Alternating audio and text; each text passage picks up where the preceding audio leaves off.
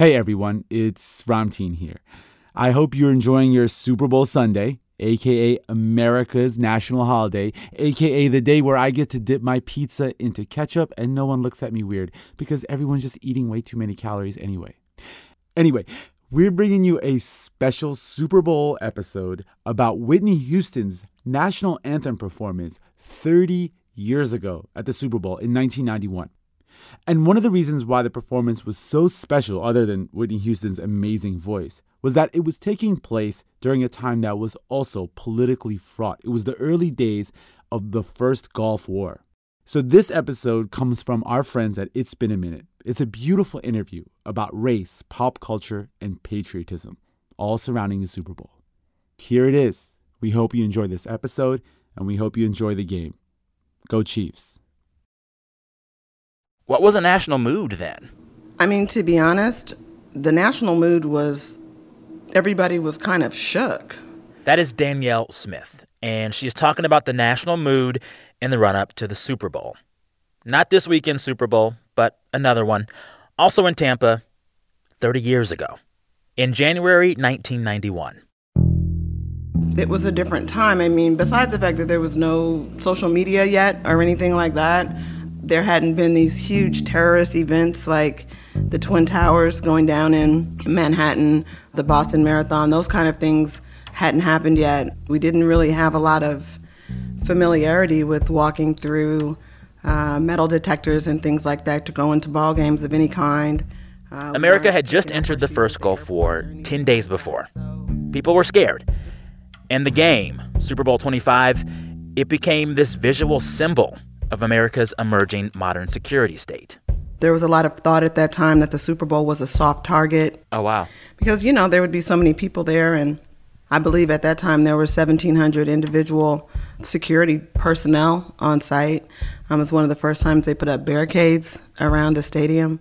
In the midst of all of this, a nation at war, one of the greatest pop stars of all time delivered perhaps the greatest performance of the national anthem ever. And now to honor America, especially the brave men and women serving our nation in the Persian Gulf and throughout the world, please join in the singing of our national anthem. The anthem will be followed. Whitney Houston.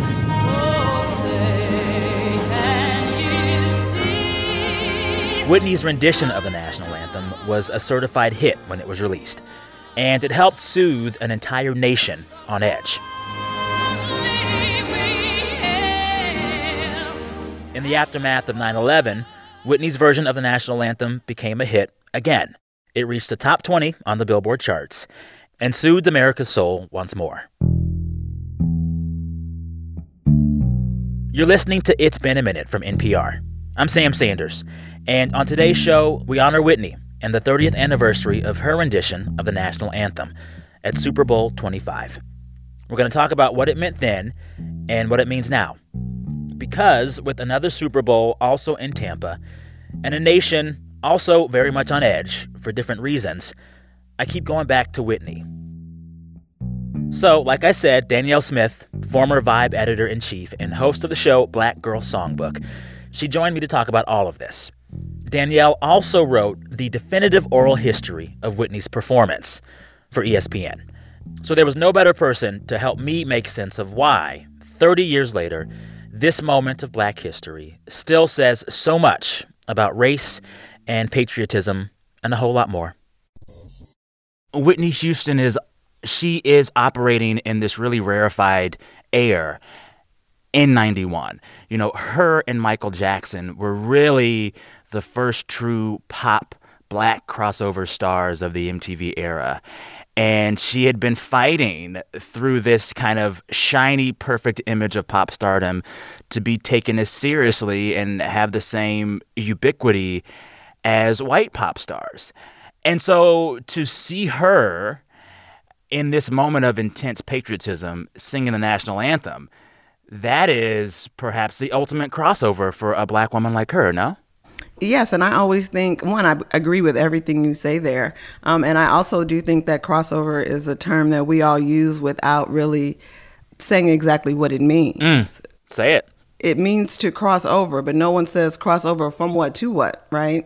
Back then, it meant because radio stations were segregated at that time, and black stations played black music, and pop slash white stations played white music. One had to cross over from blackness to whiteness to have the kind of opportunities for success money, ticket sales, radio sales, all of those things that tie in to being a global superstar, to have those kind of opportunities. I always say that Whitney Houston didn't spend her career fighting for pop success. She used her career, she was fighting for pop equality. It's different. Yeah. Um, it wasn't fair, frankly. Uh, the fact that MTV had to be pretty much forced into playing uh, Michael Jackson's videos. Literally, other labels had to threaten to withhold their white pop stars from MTV so that MTV would play Michael Jackson's videos. And Whitney found herself in a very similar position. So, yes, to see her there after seven consecutive number one pop hits, it was, uh, and, and I always say I didn't see it in real time. Did not see them. I was at work. I was I was working retail at the time in San Francisco, and they were like, "It's Super Bowl Sunday. Do you want to come in?" And I was like, "Does it pay time and a half? Because if it does, I'm on the train." So, but to see her, it was everywhere. The they replayed it over and over and over and over again. It was on the radio almost immediately um, after she sang it because the radio DJs literally taped it from the television broadcast and started playing Wow. it. So then Arista Records actually put it out as a single, and the single went platinum. This is the power of Whitney Houston. Coming up, breaking down Whitney's entire performance at that Super Bowl, beat by beat. Stay with us. This message comes from NPR sponsor HBO. In the 1970s, one automotive entrepreneur took America for a ride. The Lady and the Dale unravels the extraordinary story of entrepreneur Elizabeth Carmichael. From the Emmy winning Duplass Brothers Productions, The Lady and the Dale four part docuseries debuts with two back to back episodes Sunday, January 31st from 9 to 11 p.m. Eastern and Pacific, with new episodes airing subsequent Sundays at 9 p.m. Eastern and Pacific. If you're never quite sure how to answer the question, Where are you from? NPR's Rough Translation might be the podcast for you. Yes, finally, someone else. Give us your accents and your origin stories, your cross cultural misfits yearning to just be, and listen to Rough Translation on NPR. First, I want to talk about just the imagery of Whitney that night. Whitney Houston. You know, she is in the stadium. There's an entire orchestra behind her. There's military patrol all around, military jets in the air. But she mm-hmm. is dressed down. She's wearing this white tracksuit. She's got a headband on. She is this dignified soccer mom, patriotic. Miss America to the T, even these little cross earrings that she wore. And I think just her look was perhaps almost in itself revolutionary. Her looking like that in that space. What was a look for you? I couldn't believe when I saw it. I was like, "That's what she wore. Is she at rehearsal?" I was like, "There's a lot of things that Whitney Houston was known for in her career. Showing up to stuff in a sweatsuit, right, in joggers and a zip-up jacket, is not among them." Yeah. And she did, in fact, look like she might be going to choir rehearsal on if, any given Thursday night at her church in Newark. Yes. That's what it looked like. But that was the energy that was needed because honestly, declaring war uh, is a kind of insanity that I, it's very difficult for me to wrap my head around. But I, I do know this it's not the kind of thing that you need to celebrate with, you know, diamonds and furs and, and heels. And it seems very much like that outfit that she wore was almost out of respect for the fact that a lot of people were pulling on mm. uniforms and going to put their lives on the line. Yeah. And she sang it like that. Listen, and I want to talk more about the singing, but I do got to say, I watched the video again last night and I realized Whitney Houston as America's soccer mom in that white tracksuit singing America's song at the start of a war. It was this image of a black woman as the ultimate symbol of patriotism. And she was perhaps in that moment the most American thing you'd ever seen. And that's a big deal for a black woman to be that. It's a massive deal for a black woman to be that and to be visible as that. It wasn't like she was just chosen because, oh my God, there's this black woman and she has an amazing voice and we should like pull her out. You know, frankly, there's a, a black woman with an amazing voice, you know, a lot of places around uh, the recording industry. But the thing that was going on with Whitney Houston is they knew that she would do the kind of job she would do for reasons that most people know that most people would do a good job at what they're hired for. It's the experience and the success that they've had thus far. And when you're the kind of person who has seven consecutive number one pop hits, you have to realize when you have a number one pop hit, that means everybody pretty much knows who you are in the United States of America. So then you're going to times that by seven consecutive. We can't even, in this era of pop music, I don't think we can understand how big of a deal that is. It's a big deal. No, it's it's so she was selling millions and millions of records. She was never, never not on the radio. Man. Believe me, the National Football League knew that they were hiring a person who had the experience of moving masses of people. Yeah. You know, when you break it down, she slowed it down.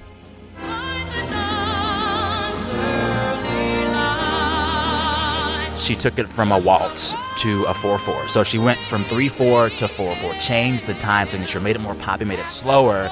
And her delivery is pretty straightforward. There's not too many riffs, not too many runs. She's singing the song. She's belting it, but she's just singing the song pretty straightforward.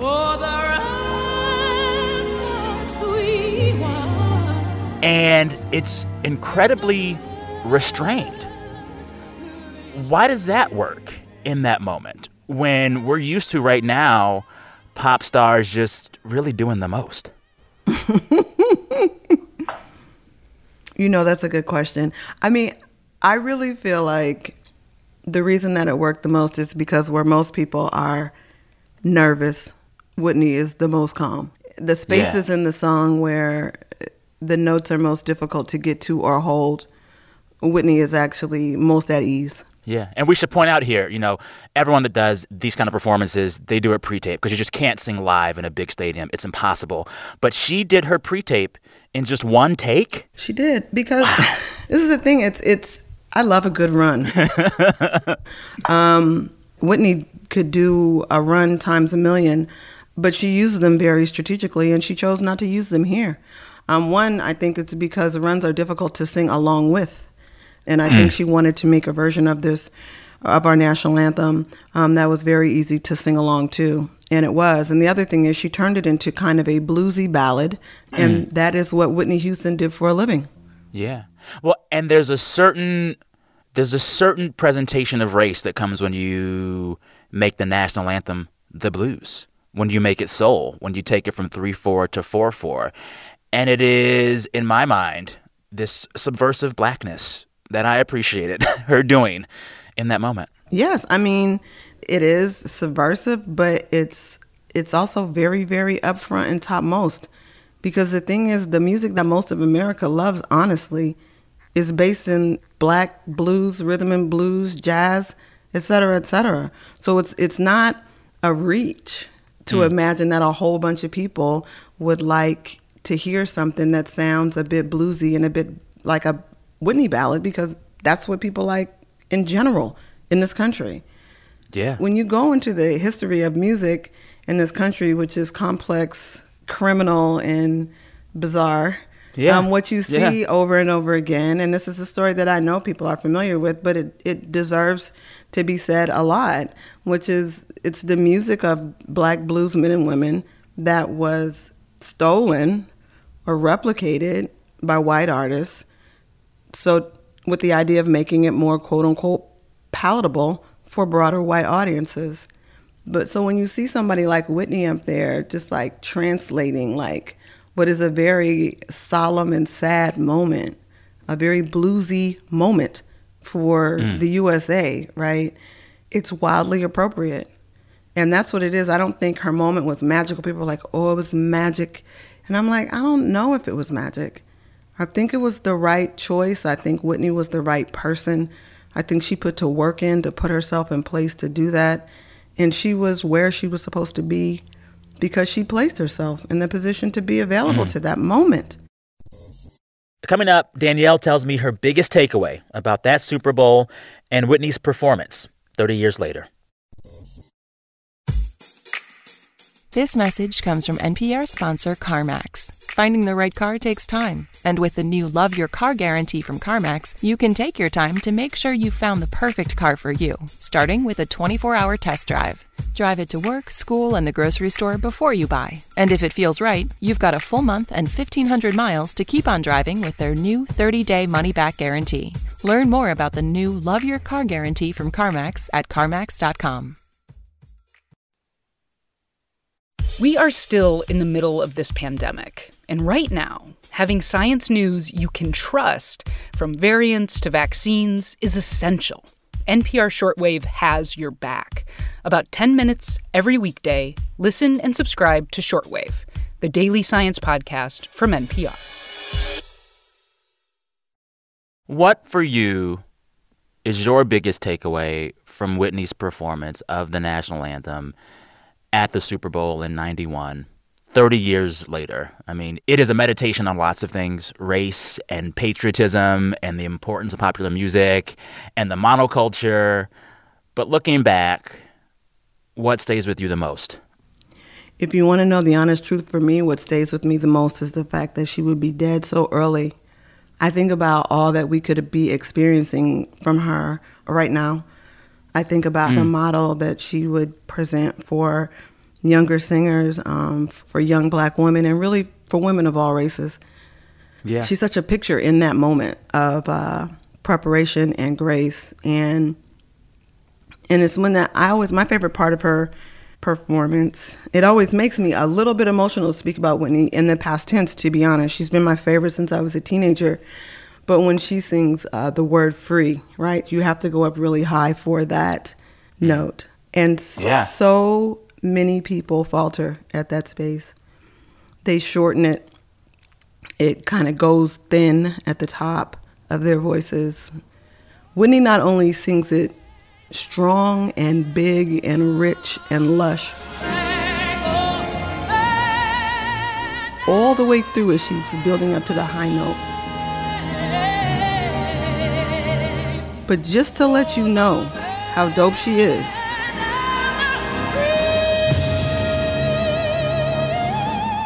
she adds like a two or three note flourish.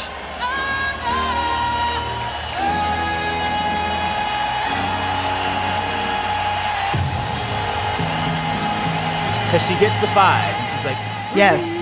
and then she goes all the way up to the top. And you're like, how'd you do that? Like, who's doing that? She did it because she could. And then that was a moment when she didn't care if everybody could sing along with her.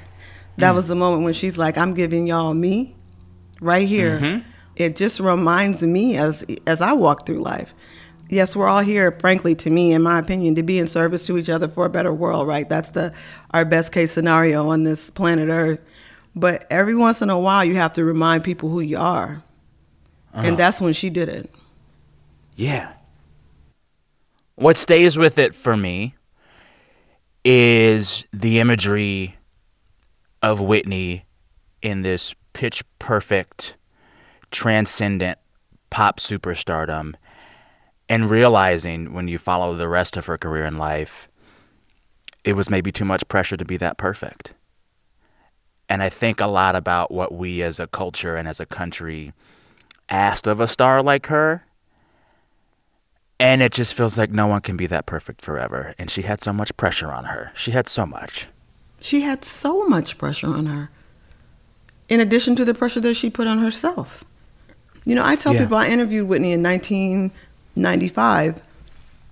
I am blessed to have spent like four hours with her at her home in New Jersey at the time. And yes, it was a great evening. And um, I just thought to myself so many times over the course of that evening, you never look like this in public. You never look like this physically. Your personality never reads like this when you're in public. It was very easy for me to see how much of a performance her life was even when she wasn't on stage, but just when she was moving through the world of the music business. Mm. And I don't understand how she did it. I don't understand how she did it from such a young age and for so Mm. long. And it's, um, I do believe, and I agree with you when you say, you know, it was such a weight. I think it's part of what caused her to die in the way that she died. Yeah. You know, she died during Grammy week. It's like, Oof. it's one of the most heartbreaking stories, honestly, in the history of pop. And the thing Yeah. that makes it wild to me is that when you talk about sort of the unfairness of how black women are viewed in general and in um, pop culture, that it's not viewed that way. I don't think that Mm. Whitney's life or death is dealt with as it should be at all. And you can believe that I'm making it my business to change that. Yeah. Yeah. The essay you wrote about this performance, it's just seared onto my brain, and it has been for years. It's poetry to me. And the last like two or three graphs or so, you really just capture the beauty and the significance and the imagery of Whitney and that moment where she becomes transcendent, literally singing to the sky with war jets flying overhead. And I would love, if you're okay with it, for you to read the last part of that essay for our listeners. Okay, I'm happy to. It makes me feel good too. Very emotional to Yeah. write this part of the piece. Here we go. Most singers want out of that song. Most reach awkwardly for one note or another or miss it altogether. It's not just that the song is a difficult one. It's difficult in front of people who want to feel the pride in the storybook words. They want to wave their ball caps and whoop in the pause after or the land of the free. They want to be landlords in the home of the brave. Whitney's version made it all absolute for a moment. Her arms were wide and reaching slightly up at the end, a pose familiar to many Americans across races. Her head was back, as one's can be when victorious, and as one's can be when asking for and ecstatically receiving the glory of God. Bright bulbs flashed and popped off behind her. Floodlights intersected with the hazy Florida sunshine and created stairways to heaven. You could almost walk up there to where the four war jets are. You have to understand.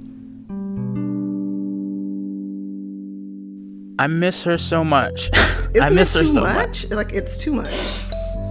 Yeah. Thanks again to author Danyel Smith. Danyel is hosting a new music and talk show from Spotify and The Ringer called Black Girl Songbook. On the show, she celebrates and uplifts black women in the music industry. Black Girl Songbook, it also has an episode dedicated to Whitney, so go check it out. All right, before we get to the credits this week, uh, got to take a little time to honor a dear friend and colleague. This is producer Anjali Sastry's last show with us. She's going off on a fellowship for the next few months. And the team, past and present, of It's Been a Minute, we wanted to give her a little best thing shout out, all about her. Hey Sam, it's Star from Cypress, California, and the best part of my week was finding out that my mentor and friend Anjali is starting her journey to make radio a more inclusive place. Anjali, I'm going to really miss working with you every day. You are such a force. One of the best things about Anjali is that she always puts confidence in others and does everything with warmth and kindness. The best thing about Anjali so far has been how hard she's worked on It's Been a Minute and how much that's meant to the show. And she'll be there to lend an ear or to be a cheerleader when I need it. So, the best thing about Anjali, my dear friend, my dear colleague, is that she never takes no for an answer. She is the most diligent and committed producer. She's a kind, hardworking, talented friend and colleague who I can talk to about pretty much anything. Um, and she's the first person who made me feel at home at NPR. All the best for this new journey, Anj. I'm so proud of you. Looking forward to what you make after this. Congrats. It's been an amazing ride. We're going to miss you. Anjali, we will miss you. I can't even recall what my work life was before you entered it. I am grateful for you more than you'll know. All right, this week the show was produced by Jinae West, Anjali Sastry, and Andrea Gutierrez. Our intern is Liam McBain. Our fearless editor is Jordana Hochman. Our director of programming is Steve Nelson. And our big boss is NPR's senior VP of programming, Anya Grundman. All right, listeners, till next time, be good to yourselves. I'm Sam Sanders. We'll talk soon.